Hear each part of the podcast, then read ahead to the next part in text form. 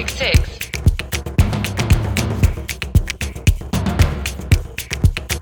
This is the 966, the podcast and show that focuses on all things Saudi Arabia from the two guys who produce the most widely read daily newsletter on the kingdom. Episode 20, Richard Mumtaz. Ah, shukran. This is quite, you know, every at this point, every benchmark is a big one. It's, it's like our first month of, uh, you know, of dating. It's, uh, but 20 episodes is good.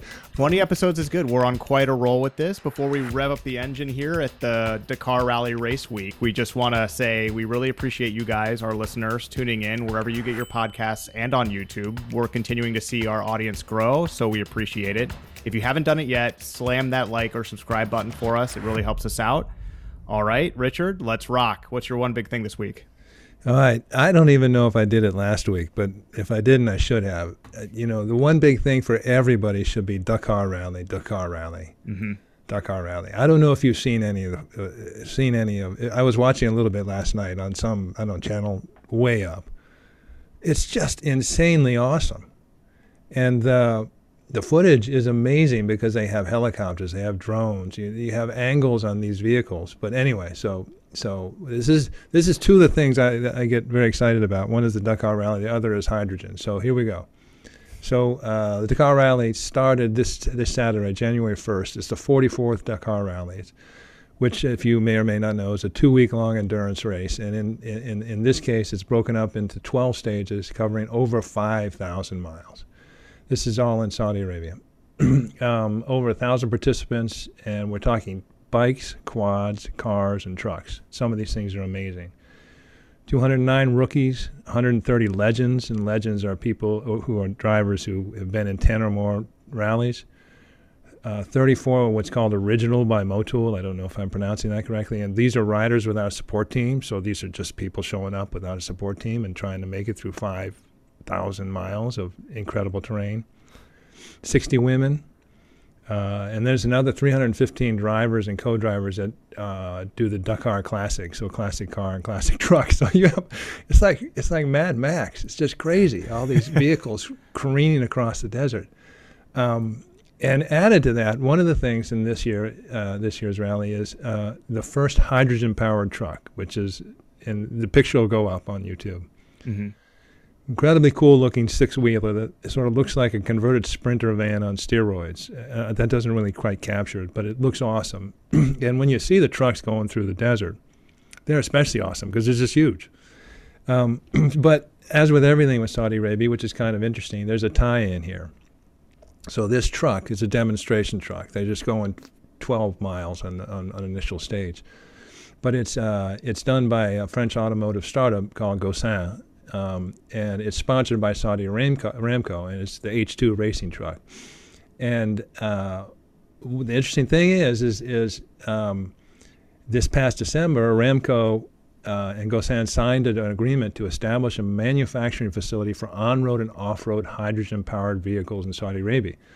And, and as a first step, Gaussin and Aramco will study the feasibility of, ma- of a manufacturing facility and a hydrogen distribution business to serve the Middle East region eventually they want to make hydrogen powered trucks. So this is sort of, you know, Ramco's branded Gaussin uh, H2, you know, truck, you know, flying through the desert. Extremely cool. So th- this extremely awesome hydrogen powered prototype may be coming to a street near you if you live in Saudi Arabia. Um, we're, and like you mentioned, we're gonna have this uh, some of the images of this thing on uh, for our YouTube watchers, but it sort of looks like the sand crawler from the original Star Wars. You know, like the Oh, big yeah. box that just crawls Yeah, along yeah. the sand. Um, very appropriate. Um, Gaussin is a really interesting company as well. Uh, tech company uh, actually founded in 1880 uh, that assembles and offers zero emission smart and connected vehicles for freight transportation and people mobility based in France. The French are all about Dakar Rally. I mean, they were, they were the original Sure. Dakar. Um, the, the original the original Dakar was from France to Morocco. Do I have that right? Dakar, Senegal. Yeah, Senegal. Okay, yeah, sorry. So Excuse me. yeah, Um, can you imagine? And that's one of the interesting things about Saudi Arabia on this this this this one. So it moved the the rally moved from South America to Saudi Arabia primarily for safety reasons because you know uh, you just uh, there are too many incidences in Saudi in, in, in South America when mm-hmm. you know people out you know on some extended remote stage were you know being hijacked. Um, so they can do this in Saudi Arabia safely, but they, it's been constrained to Saudi Arabia because of the pandemic. And it'll be interesting once we get past this if they start like moving it out and including maybe some stuff in Oman and and and Qatar, maybe not Qatar, but the Emirates. But you know, so they, just like the original Paris to Dakar rally, uh, you know, that went across state lines or country lines. So it might be interesting if that spreads out. But as it is, I mean, Saudi Arabia has plenty of, of amazing terrain and varied terrain to make it just uh, fascinating. It's it's must see TV. You got to watch this. It's really cool, and and we featured uh, where to find it on uh, our website sustg.com. I believe it's an NBC Sports offering in the United States. Um, I hope I have that correct. Um, I should also note uh, that speaking of France, they are investigating ex- investigating an explosion that happened in one of their support trucks. I think. Um, prior I to the, prior to the start of the race, right? Prior to the start of the race, yes. Yeah. There was one seriously injured who was airlifted back to France. So um, hope he is okay. Absolutely. Um, but yeah, the Dakar is awesome and and is fascinating and you should definitely check it out. You can see a lot of the coverage of it on youtube as well which is where i've been watching it so. And we've been um, in our in the daily review for Sustig, we've been uh, including something. Today there was a collection with some great images. Those were so awesome. Check those out on our daily email newsletter because they um, those those blew me away this morning when i saw them so. That was a good collection. Yeah um, I was, by the way, as, as, as, I digress, I was I was looking at some video and I realized I, it was and it was one of the uh, drivers was upset because he was fined for speeding, and I guess there's zones. There's certain zones where you have to maintain uh, a lower speed because of I don't know because it's a, a choke point or whatever and it was the the, the zone speed limit was 30 uh, kilometers per hour, and he's clock coming through at 107 kilometers per hour. he was upset about it. and Sahara caught him and sent him an saw, immediate saw, saw, saw, her in the desert. There was some other video. My goodness, we're getting way off track. Another driver. So what happens is the bikers go out first. They're trying to do them in stages. So they have bikers, quads, cars, trucks mm-hmm. especially vehicles. Bikers, bikers usually go out first, which is good for the quads and the cars coming after it because you have a path to follow. But um, there was some video the other day where where there was a biker that had wrecked, and he was sort of right on a narrow path through a rocky sort of passage, and uh, and this quad was trying to come through, and and you could see it. He he actually bumped this biker who was on the side of the road off his bike, knocked him all the way off his bike, and then sort of started to run him over and then stopped, and then pulled out and went around. And the story is that the driver was saying, "Oh, oh, he just waved me on. You know, I, I checked to see he was all right." And the biker, you can see in the thing, he was not waving him on. he was, he was like, you know, he was. There was some. I'm sure there were some choice words said. It wasn't. It wasn't. Hey, thanks, no problem, carry on. It was like, you, what the are you doing? But, well, Richard, this podcast is like the Dakar Rally in that we don't have a track to stay on. Um, we just have an end destination. We're I'm wandering in the desert there. at the moment. um, fascinating stuff. Yeah, check check it out. Um, I guess it concludes. Uh, is it the end of this week that it concludes, or is two it weeks? It started on the started on the first. I think it'll go through the twelfth. So basically, and that's good. You know, you should see it because I think they they finished stage five. Maybe do stage six today. So they're doing 12 stages. They'll take one day off. Um, so you've got you can see six. There's opportunity to see six more stages, um, and uh, again, it's well worth it. Really cool. Um, okay, my one big thing this week. Um, I would expect many of our listeners and viewers have tried Saudi coffee already, but my one big thing this week is Saudi coffee. Um, Richard, you're not much of a coffee drinker, um, which and you're more of a tea guy, which I understand. Um, but I live on coffee. It's the only thing I drink. Um, and if, if you actually haven't tried Saudi coffee, it's sort of hard to find in the United States, but it's so it's so good. It's like diesel fuel in terms of caffeine. Lighter roasts have more caffeine, so typically Saudi coffee has a lot. Um, but yeah, it's more like a tea. It's golden in color, flavored with cardamom and other spices. Um, This year, Saudi Arabia is launching tw- as 2022 the year of Saudi coffee. It's a Ministry of Culture initiative. The visual identity and website was rolled out this week. Uh, the logo was inspired by the finjal or the small coffee cup used for drinking coffee in the Middle East, which is also considered a symbol for Saudi generosity and hospitality. Uh, a range of initiatives and events will take place over over the course of 2022, which will encourage the export of Saudi coffee to new international markets. Um, in the past few years, coffee bean farms in Jazan have been given special attention as support for farmers has increased, and special care has been given to the Khawlani bean. Um, yes, I, I'm just so bad at pronunciations, but um, anyway, I'll, I'll, i guess I'll just um, wrap up my side of this with this. I think that there's a huge opportunity in the United States for Saudi coffee because it just tastes so good and that it's just such a high caffeine content.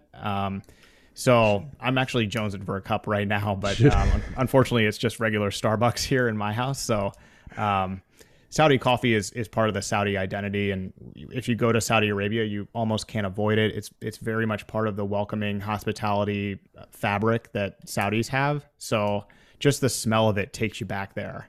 Yeah, I, and you're right. I, have never taken the coffee, although I made it through graduate school and, and years in the, in the region. Although when I'm there, obviously, and, and we're visiting, and, it, and I'm happy to drink it. I much prefer it to American coffee. Mm-hmm. Um, uh, so it's definitely okay for that. I, this is it's really been interesting. We've talked about how Saudi Arabia is basically um, is part of it is outreach to the world and you know in, in inviting tourists in and doing all these but a lot of it is also putting forward their culture and and just in this past year we've seen major festivals major uh, exhibits and, and international organizations being very prominent on in terms of camels We've done. We did a we did a, a, a an episode on camels, uh, dates. They they have an, uh, an annual, uh, essentially month of dates. Uh, falcons. They had they had a, month long um, auction of falcons, and now coffee. All these things culturally very significant in Saudi Arabia, and it's a lot of fun to see, and it's a lot of fun to see how they're sort of tying it all in together as something. This is native and original and traditional to us. And by the way, it might be really interesting to you, and we might even be able to monetize it. Speaking of monetizing, uh, in 2021, coffee prices reached a 10-year high, and you know experts continue that coffee prices, you know, will maintain being high in 2022, all the way into 2020, 2023. So it's uh, that was a hard one to say. So well, um, you just need to drink a more Arabic coffee, and it'll come right exactly, out. Exactly, it'll come right out. So so not only are they promoting their culture, they're you know they're they're maybe moving into an uh, an up market. Totally, it's uh, when you try to compare it to the to the U.S. and other places. Like I'm trying to think if there's anything very anything similar to how the sort of Saudi welcoming, and then there's always like a cup of Arabic coffee waiting for you, like in the US and in the UK, there's not a single drink that we universally share with virtually everybody that comes in. And in Saudi Arabia, it's like everywhere you go is this coffee. I mean, airports, like people's homes, businesses, you know, hotels, like everywhere you can find it. And it and it's so delicious. So yeah, I mean, maybe we'll cut this part out where we were talking about this would be a good business idea so that we can just get right to it. and uh, yeah. Um, anyway, Arabic coffee, delicious. Uh, if you're yeah. listening to this and you're a Saudi in the United States and you know a good place to get Arabic coffee or a good place where you can get some instant Arabic coffee online, send us an email at the 966podcast at gmail.com because we'd love to know. I'd love to just stock up with it and hoard it in my house and only drink that for the rest. Lucien will want to see that one. Any anything that's critical, just, yeah, directly to me. that's exactly right. I should have put that in the uh, intro, but you're, you're, exactly right. If it's if it's negative to Richard, um, really easy to remember. um, Anyway, on to our first topic today, Richard. Let's talk about minerals and mining in Saudi Arabia. The kingdom is probably most known around the world for being the largest oil producer and de facto head of OPEC Plus, but Saudi Arabia also has the largest mineral deposits in the Middle East. And now the government is looking to build on its resource endowment, quote, a new, modern, and responsible mining industry in a new and emerging mining hub. And the kingdom wants to offer the opportunities in this sector to investors. In the west of the country, the Arabian Shield is a major source of precious and basic minerals such as gold, silver, copper, zinc, chromium, manganese, tungsten, lead, tin, etc. like oil, mining has a carbon footprint, and there are complex economic forces driving the feasibility of extraction and export. Richard, let's talk a little bit about the mining and minerals sector in Saudi Arabia and sort of where it's going from here.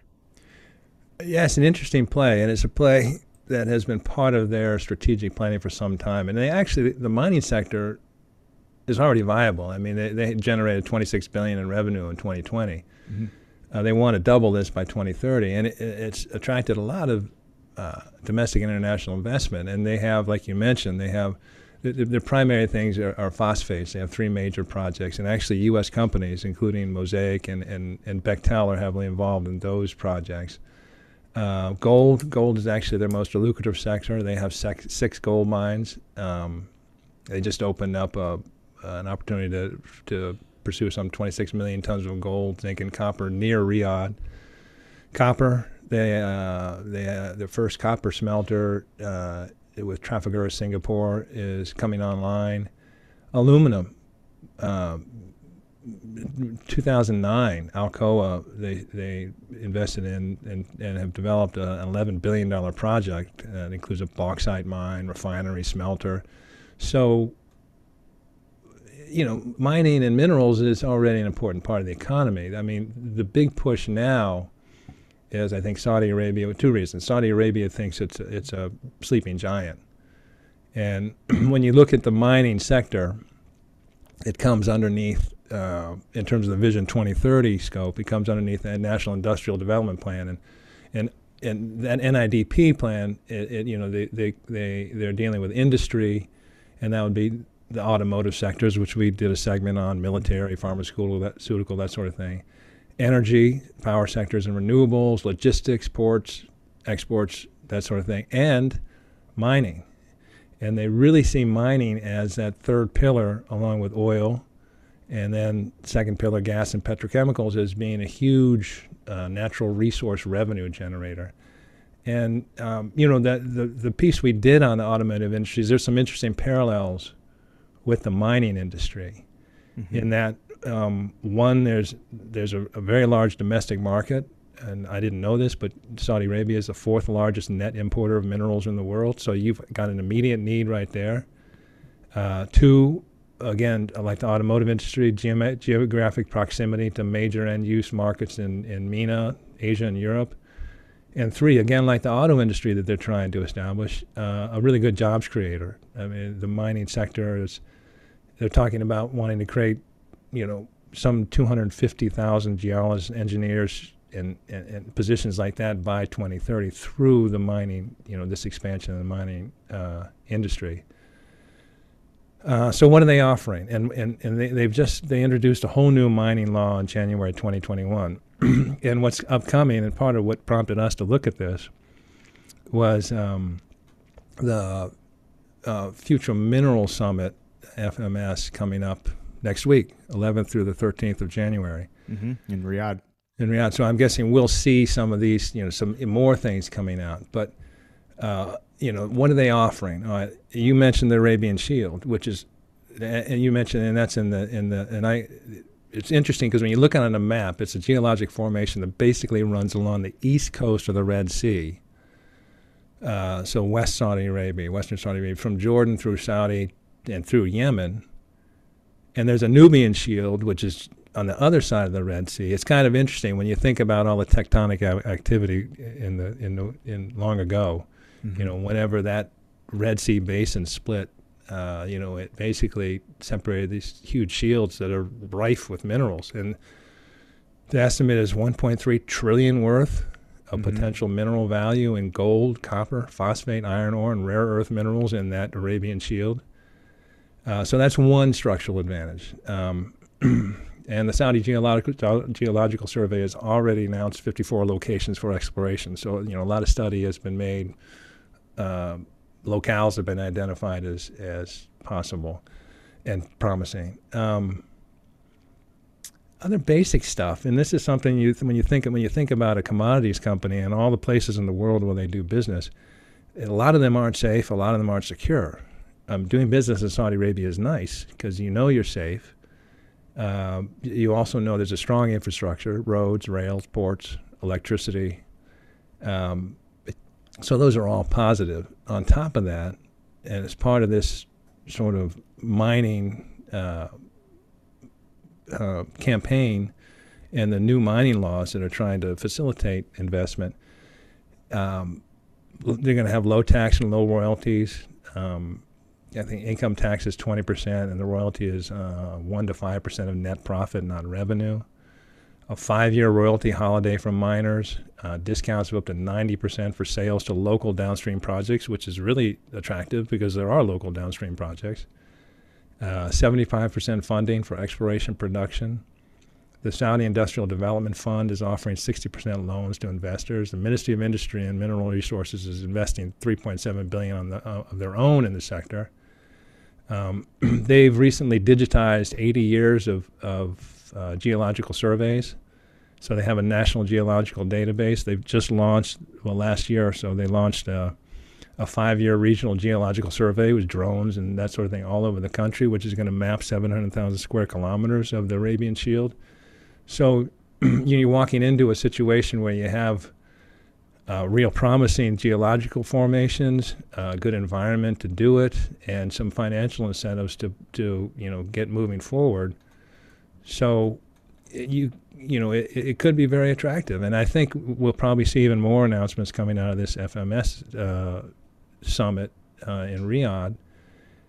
And they really want to see this, as I said, this is a this is sort of a third leg of that natural resource revenue producer, job creator and that sort of thing. Uh, that is part of the Vision 2030. So, it, it, you know, it's funny. Saudi Arabia, as we've talked about, feels very blessed. And when you look at all the things they have been blessed with, certainly in terms of natural resources, beginning with oil, but it moves on to all these minerals. And then, you know, of course, you have solar and wind and that sort of things. Uh, it's hard not to conclude they've been pretty lucky. Yeah, you mentioned uh, Mosaic and Bechtel. Um, the largest uh, Saudi uh, mining company is Ma'aden, not to be confused with the late voice of the NFL, John Madden. Um, but Ma'aden is uh, chaired by Yasser Al Rumayyan, who's also chair of the PIF, uh, the Public Investment Fund. Um, right. He's non executive chairman. Abdulaziz Al Harbi is the CEO. He was appointed um, on the 25th of April, 2021. At the time that he was appointed, he was the third CEO of Ma'aden in 13 months. So there was a lot of change going on at Ma'aden um, during this time. But I think Saudi Arabia is really focusing on the mining sector as something that is also changing in line with everything else that is changing in Saudi Arabia. They're not just going to keep mining and, and stick with the status quo. They're looking to be a leader in mining technology. Um, I, actually, from the website of the the event that's coming up next week, the Future Future Minerals Forum, um, they talk about how the mine of the future will be less visible, smaller, use less water and energy, be less mm-hmm. polluting, more productive, and extract minerals more efficiently due to the mass application of new technologies. I think there's a lot of excitement and energy around the technological standpoint uh, of you know extracting minerals. I just also just want to add, uh, you were talking about the Arabian Shield. That is a really cool thing to research online. It is really fascinating. The sort of the age of, of the plates coming together and just a really good rabbit hole if you want to go down it. One of the recent investments is this Australian-based EV Metals Group, and it, and, this is interesting because it, it threads in a bunch of things that are going on with Saudi Arabia, and they've committed to spending three billion over the next nine years ago, so up to 2030, on uh, building plants to process initially building plants to process minerals, including lithium and nickel um, and they and and and uh, they they will set up these processing facilities, but they've also want to get into exploration. They've got 15 application exploration licenses, and, and their plan is to develop a battery chemicals processing facility, which will tie in uh, in producing 550,000 tons a year of uh, high purity lithium hydroxide monohydrate with the plant initially you know getting feedstock. But the point being is they want to position themselves for what they think will be an, an EV, you know, automotive ecosystem in Saudi Arabia. And there's the rare uh, rare earth elements angle here, tantalum. Um, right. Saudi Arabia has a quarter of the Earth's reserves of tantalum and niobium. I don't know either, what either of those things are, but um, but they have them, and they're they're in the ground. So um, Yeah, it, it's an interesting space. We will be hearing a lot about this coming up next week um, with the Future Minerals Forum. That looks like a big show in Riyadh. Yeah, it does. And then you know the rare earth I, I discovered not too long ago. It's not that they're rare. There's plenty of it to be found. It's just hard to get. Mm. Yeah, uh, I remember. Uh, yep. Sorry. Go ahead. Yeah, yeah, no. I mean, that's a big, you know, and obviously on key rare earth minerals, you know, the U.S. in particular is trying to diversify diversify away from China. It'd be awesome if Saudi Arabia could be part of that.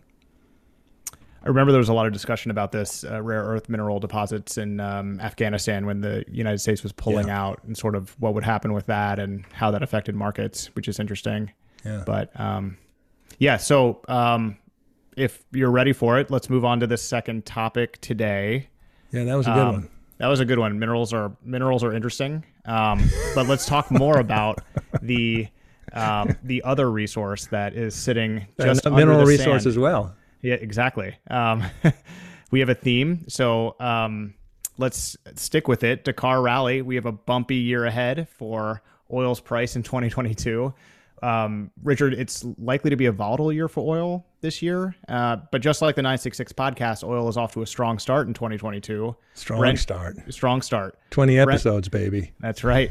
Brent crude t- on Tuesday jumped to $80 a barrel, its highest since November. Um, OPEC Plus agreed to stick with its planned increase for February of $400,000 barrels coming back online. The group, led by Saudi Arabia and including some non OPEC members like Russia, did so based on indications that the Omicron coronavirus variant would only have a mild impact on demand. We will see. The decision was welcomed this week by the Biden administration, which increasingly added to its, which interestingly, excuse me, added to its statement that it was in close coordination with Saudi Arabia and the UAE on the decision. Richard, we have talked a lot about oil, oil markets, and energy on this podcast, but that's sort of by design. Oil is what Saudi Arabia wants to diversify away from, but still remains key in the short term and medium term for the kingdom.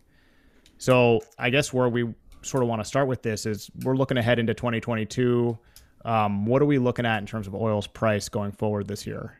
I, I, I chuckle at your reference at a bumpy year ahead, potentially a bumpy year ahead. We have to, we should remember that close to not more than 18 months ago, oil was Brent was nine dollars a barrel, and uh, I think we have to give some credit to uh, Saudi Arabia and OPEC in terms of its management. And I say that because so so September 2016. Uh, this was after two years of depressed oil prices. Um, after you know you know oil oil November November 2014, we know that OPEC meeting Saudi Arabia declined to full you know withdraw uh, barrels from the market. Price crashed after being high for a long time. Um, it depressed for a considerable period of time.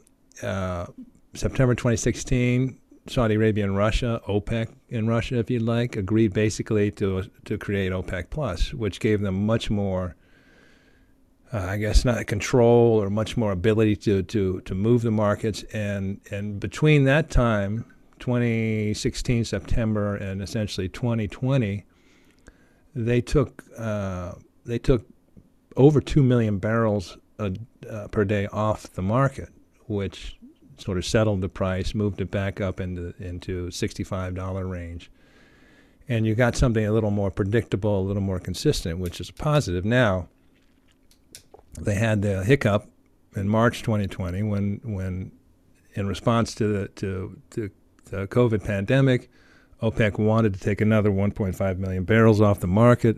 The, Russia said no way. Um, Saudi Arabia said, "Forget you. We learned our lesson in the 80s. We will not, we will not be stuck with uh, you know holding the lost market share lost market share bag. And this is a lesson they learned in the 80s and they applied it in November 2014. They applied it in March 2020, uh, and as a result, so they flooded the market essentially, and as a result, prices crashed, and, and that's when you got that nine dollar, uh, you know, a barrel. At West Texas, West Texas Intermediate went even far, farther south. It went negative. Um, but people forget. I mean, that was a month. Uh, they fixed it in, in April, and obviously we were we well into the pandemic at that point. Economic activity was was plummeting. Um, so there was all sorts of surplus. But you know, they eventually took off for the rest of that year, 2020. They took close to eight million barrels off the market. Again, stabilized the uh, the markets as uh, pretty ably. And one of the interesting things, and I think this is something that will play into 2022 in terms of how we see the markets now, bumpy they may be, but how, how we read the markets. So in August 2021, OPEC Plus agreed to, to begin increasing production by 400,000 barrels per day mm-hmm. each month. And that's to continue from the end of 22. Part of that deal was we're not going to meet, uh, we're going to meet monthly now. And we're going to meet monthly to, you know, address and adjust you know production targets as necessary, and and that increased frequency I think is good for the markets because it, it gives you some consistency, some transparency. As the communication is more frequent, and so on and so forth. Uh, so I, I think in that regard, uh, to get to this point, eighty dollar oil. After, like I said, 18 months ago was nine dollars Brent, um, is notable, and again, good for OPEC Plus for managing that. And you also saw today that, that oil stocks are now just hit uh, back to pre pre pandemic levels. Uh, so my my sense is that my sense is you know my sense of this you know high oil prices if you want to call eighty dollar oil high oil prices high oil uh, high oil prices are the cure for high oil prices. We saw in we saw in December that the Permian production U.S. U.S. shale uh, largest ever in December and the projection for January to beat that largest ever. So, uh, U.S. shale is slowly coming back online. Um, I don't see, you know, maybe it'll stay at 80. I think that'd be nice for the Saudis. I think the Saudis would like a 70 to 80, would take 85 band. Um, but, uh, you know, I see it sort of leveling out. You've got supplies. We don't know what's going to happen with Omicron. It's certainly slowed down a little bit, but certainly in general, uh, economies are, are expanding again. And uh, so I think it'll bump around, bump around, but I don't see it going much higher. Again, I'm not an oil expert, but that that would be my guess. I also don't see it being particularly volatile. I'd like for it to be fairly steady and, and level and and OPEC Plus has shown a, you know a, a, pretty good propensity of late to to manage and avoid um, you know big fluctuations. Uh, let's set aside let's set aside March 2020 when they had their little tiff after their marriage. Uh, uh, and that, by the way, as I said, you know, September 2020, September 2021 marked the fifth year anniversary of OPEC Plus. It's sort mm-hmm. of become just you know, we've all forgotten that it was a new thing not too long ago. Yeah, I mean, I, am always plugging previous episodes that we've done on the 966, but we just released a really awesome topical conversation with Kate Dourian, who um, is an energy expert and a you know former reporter in the space. Just a really, really good conversation with her about energy markets. Um, it's really interesting that um, today, uh, Bloomberg featured an interview, um, a televised interview uh, with Jeff Currie uh, from Goldman Sachs, and he noted that the only two countries in the world that can produce more oil today than they could in January 2020 are Saudi Arabia and the UAE. Um, adding that all other producers will struggle to hit pre-pandemic levels. So it's um, it's very interesting. And you also mentioned price. I think it's interesting that Saudi Arabia is always looking at the price as you know, if this if price starts getting too high, the mm-hmm. drive to to sort of separate uh, consuming nations from consumption of oil starts to become a lot more urgent. You know, so if the price goes to $150 a barrel, all of a sudden America and China are going to start saying we don't we got to find a way to not consume so much oil because it's so expensive. So the Saudis are not interested in just raising the price as high as they can get it.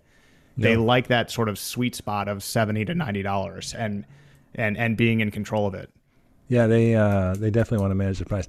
Now, I, I think I'm going to say this again later when we do our Yella segment, but it's mm-hmm. worth saying twice.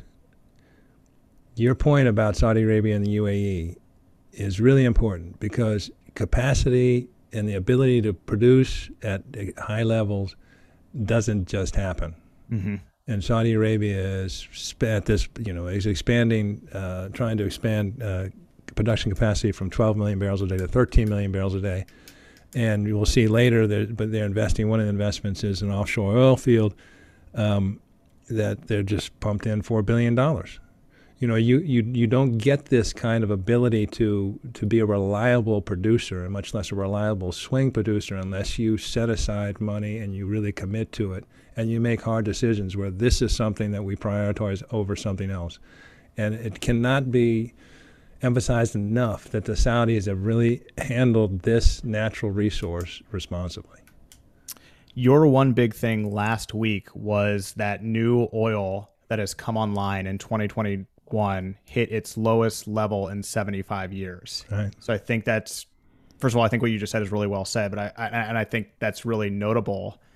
Um, you know, if if more oil is not coming online, I understand that the world is, you know, and and I and I sort of think that 2022 is going to be the first year looking back that we will say, okay, this is where the global energy transition began. It's not, it, it, it isn't, but um, after COP26, there's sort of an attitude change about the energy tra- transfer. There's a general timeline of, of nations around the world pledging to be uh, net zero with, with carbon emissions. Um, so it just feels like this is a pivotal year, but it, you know, t- taking that and then juxtaposing it with the new oil, you know, producing more oil today than they could in January 2020.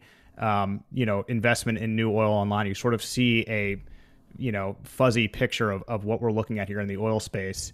Um, it's interesting you say that because one of the things, the COP27, which I think next year is in Dubai. Oh, interesting. I, am not sure. It's in it's uh, maybe Abu Dhabi or Dubai, but um, one of the things they said coming out of the COP26 was all right, we have these pledges.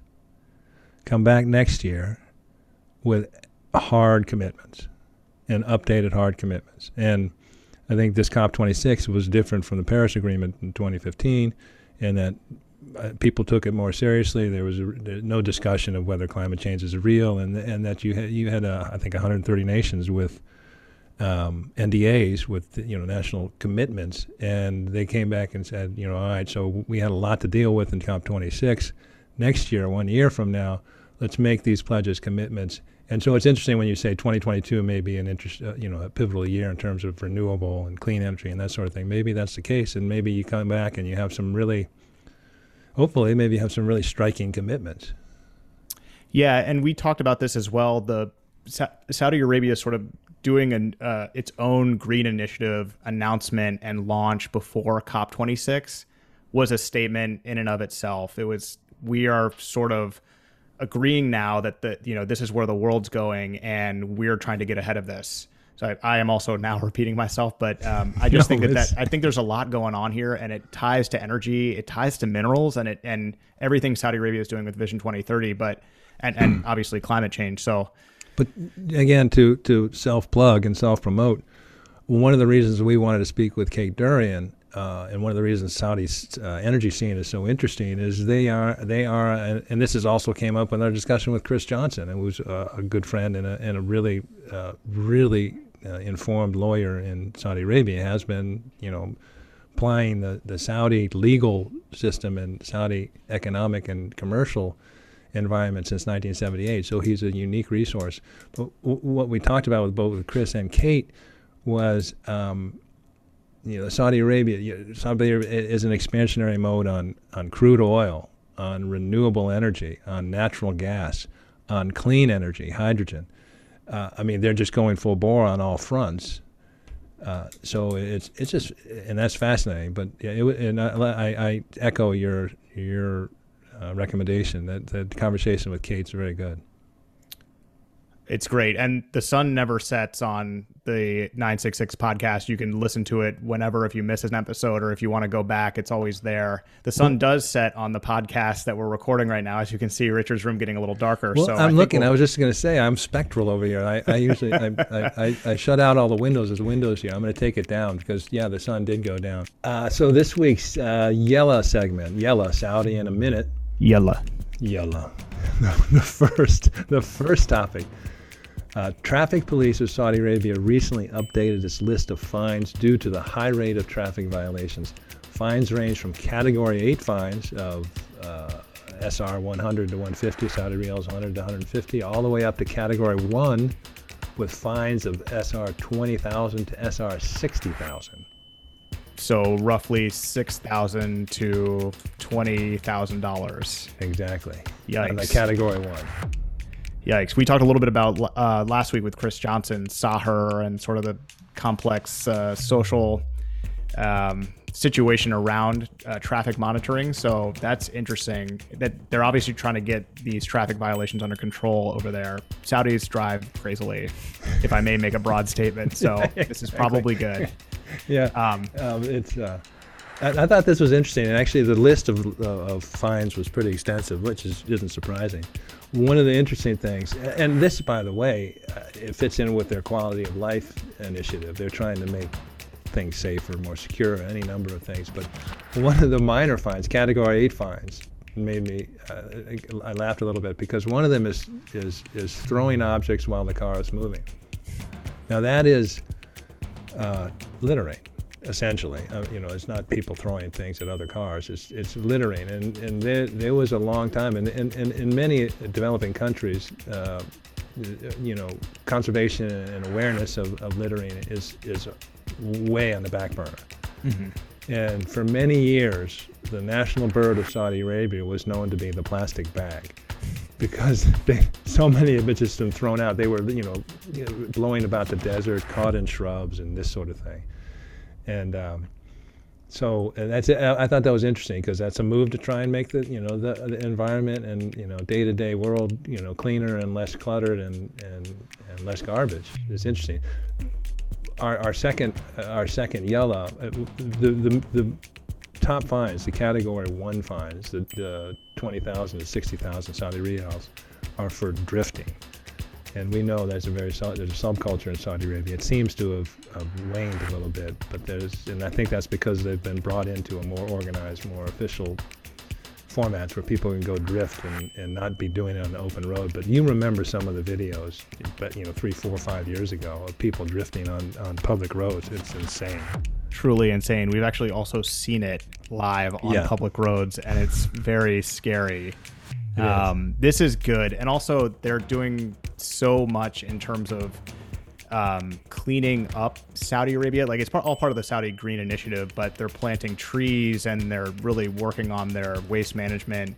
So Mm-hmm. this is this is sort of an indication of things sort of becoming more civilized there. You know, my dad, cool. uh, my dad worked in Saudi Arabia in the 70s. He worked for JCOR, Joint Economic Commission, which is, interestingly enough, was a relationship with the U.S. Department of Treasury, for whatever reason, had with Saudi Arabia, and it had to do with infrastructure projects. And at that time, um, you know, open sewers in the street. I mean, it ran in the street. Very little electrification. You know, all the things that are, are you know, roads.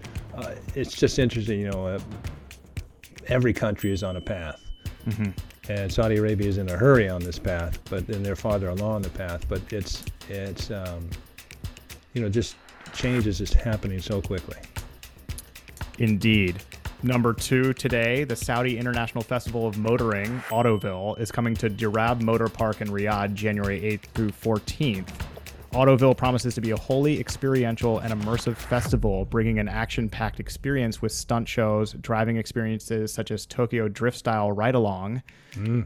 Suzuki Swift track experience and sprint tracks, and a dedicated after sales pavilion. So if you're there in Riyadh for the mining summit, mining summit, just shoot over, and you can also check out the Festival of Motoring. Yeah, you can you can Tokyo drift a little bit. and It's a- it's a do it in double dip. Uh, interesting. This sounds very goes- cool. Sounds yeah, very this sounds cool. awesome. Yeah, Yeah. yeah. So this goes along with your your sort of like legalized and controlled drifting um, angle for this because this is sort of what that is. This sounds awesome. I want to see some some photos and videos of this. Well, drifting drifting is a function of, of, of youth with nothing to do. Mm-hmm. And that's a big part of Vision 2030 is giving you something to do. Uh, so, you know, it's, you know, they're, they're off into doing something, other things now, and, uh, and hopefully, and, and, uh, and, but they have so many more options. It's a good thing. Uh, ready to move on to three? Indeed, I'm ready. Saudi Aramco has awarded contracts worth more than 4.4, 4.5 billion for five key packages meant for its giant Zuluf offshore oil field expansion project in the Persian Gulf. Zuluf currently produces between 550,000 and 600,000 barrels per day of Arabian medium crude, and Aramco is targeting as much as 600,000 barrels per day in additional volumes from uh, the Arabian heavy reservoir. Fascinating. Um, do you know where the the the offshore expansion is? Is it, it's just offshore, off of in, you know in the Gulf. Uh, so I don't know exactly, but um, I have to think it's near Dammam. Interesting. I mean, this goes into what we were just talking about the you know getting investing and getting investment into new um, oil expansion. So um, good on them. Yeah. And, and, like I said, yeah, I said I'd repeat myself, and, and here we are. We're repeating myself. It doesn't, you know, being a swing producer, being a reliable producer, fulfilling your quotas always, um, it doesn't just happen. Mm-hmm. You know, this is a 4.5 billion dollar investment for you know five key packages. It's, it won't be the last of it, just for this one expansion of, of that will get them to a million, more, you know, get them from 12 million barrels a day to 13 million barrels a day. Um, you know, plenty of people say, well, what's the point? Why not? Why you go? You know, why do you even have 12? The point is, is that it allows them the flexibility to to be a swing producer and manage markets in a way that they think is constructive and to their benefit sometimes, but also very frequently to the benefit of you know the market in general. So it, it's it's a commitment that should be applauded, and it's and it's management and governance that is is uh, worthy of respect. Mm-hmm. Well said. Um, number four, the investment arm of Saudi Arabia's General Organization for Social Insurance, GOSI, said it delivered returns of over 14% in 2021. Hassana, the fund manager which oversees 250 billion in assets, also said that investment gains exceeded 12% for the past 3 years and 9% for the past 5 years. This is cool because Hassana is sort of a new entity that combined two uh, pension funds and now is uh, positioning itself to be one of the top 10 uh, pension funds in the world. Yes, I love these things where transparency uh, breaks out. Mm-hmm. it's nice. I have a, I have a, long, a friend for many many years, many many years, who insisted, and maybe he was right. He was he was privy to these sorts of things. That always said, "There's two books. There's two sets of books, you know, in the kingdom. There's one that you know goes to the royal family, and then there's the other set of books." And uh, and eminently believable. But it, you know, as we move along and we see some of the, the Vision 2030 accounting practices and an attempt to be more transparent and more more disciplined, it seems less likely.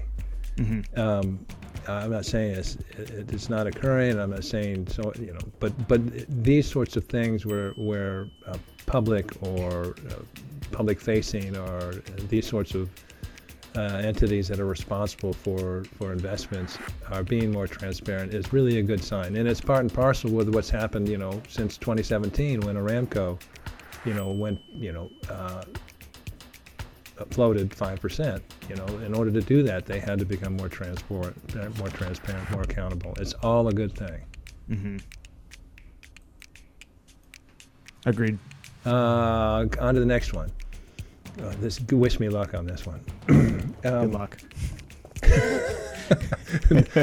Dolce and Gabbana is bringing its lavish Alta Moda, Alta Sartoria, and Alta Gioielleria. Nice. Is that it? I think so. shows shows to Saudi Arabia for the first time on January 27th. And known for staging large-scale theatrical events that fuse emotion with high fashion, Dolce & Gabbana has, has previously shown its Alta Moda collections in a temple in Sicily, the storied houses of Milan, and even inside New York's Metropolitan Opera House. Its last outing in August was in Venice's famed St. Mark's Square, where thunderstorms added to the theatrical beauty of the clothes. I wonder if the models agreed that the thunderstorms added to the beauty of the event. I happen, I don't know why, I happen to be seeing um, a uh, Hunger Games, and I don't know that ep- you know episode where her dress catches on fire. Mm-hmm. uh, you know, this is what happens when you're wearing you know really fashionable stuff in a, in a in a thunderstorm in St. Mark's Square. We talk about uh, recurring themes on this podcast a lot and repeating ourselves, but I mean, this is just another example of a an event or a you know a fashion show taking place and if you were to try to say that this was going to happen to somebody five years ago they would laugh at you and say absolutely not. Dolce & gabbana is not doing its alta moda collection in saudi arabia. But this is cool. I mean this is progress. Um, well, very interesting. Can you actually they, they're doing the alta moda and alta sartorina. What's that third one? Alta geo geo uh, geo but your point is spot on and it's what you said about the soundstorm. You know, people are going, hey, I could only see this in, in Paris or New York or whatever, uh, Coachella or Burning Man. but uh, Geo Elleria. Yeah, but here we're seeing it in Riyadh. Yeah, it's it, you know Riyadh's the place to be. Indeed. Okay, I'll wrap it up uh, with number six, and put a bow in Yella. Jahez IPO'd this week, listing on Nomu, the parallel uh, stock exchange in Saudi Arabia. The Saudi food delivery firm became the first tech startup to list on a public exchange in the kingdom. Kind of big news. Huge news. Uh, and and, and uh, our friend um, Fahd Al Malki was talking about this, our good friend and, and, a, and really good lawyer in Saudi Arabia that we did a weekly with and he was talking about what a big thing this was. And technically, so technically, STC Pay is sort of recognized as the first Saudi unicorn because mm-hmm. uh, uh this, when Western Union bought 15% for 200 million in November 2020, it sort of qualified as a unicorn or billion or more, value billion or more. But but STC Pay is a fully owned subsidiary of, of Saudi Telecom. Jahez, to me, is a true startup story. I mean, it, started in 2016 and is now valued at 2.4 billion and just publicly listed. I mean, I'd give it the distinction of the first true Saudi unicorn. We'll have to have somebody from Jahez on the 966 to talk about the story because I'm sure it was very interesting.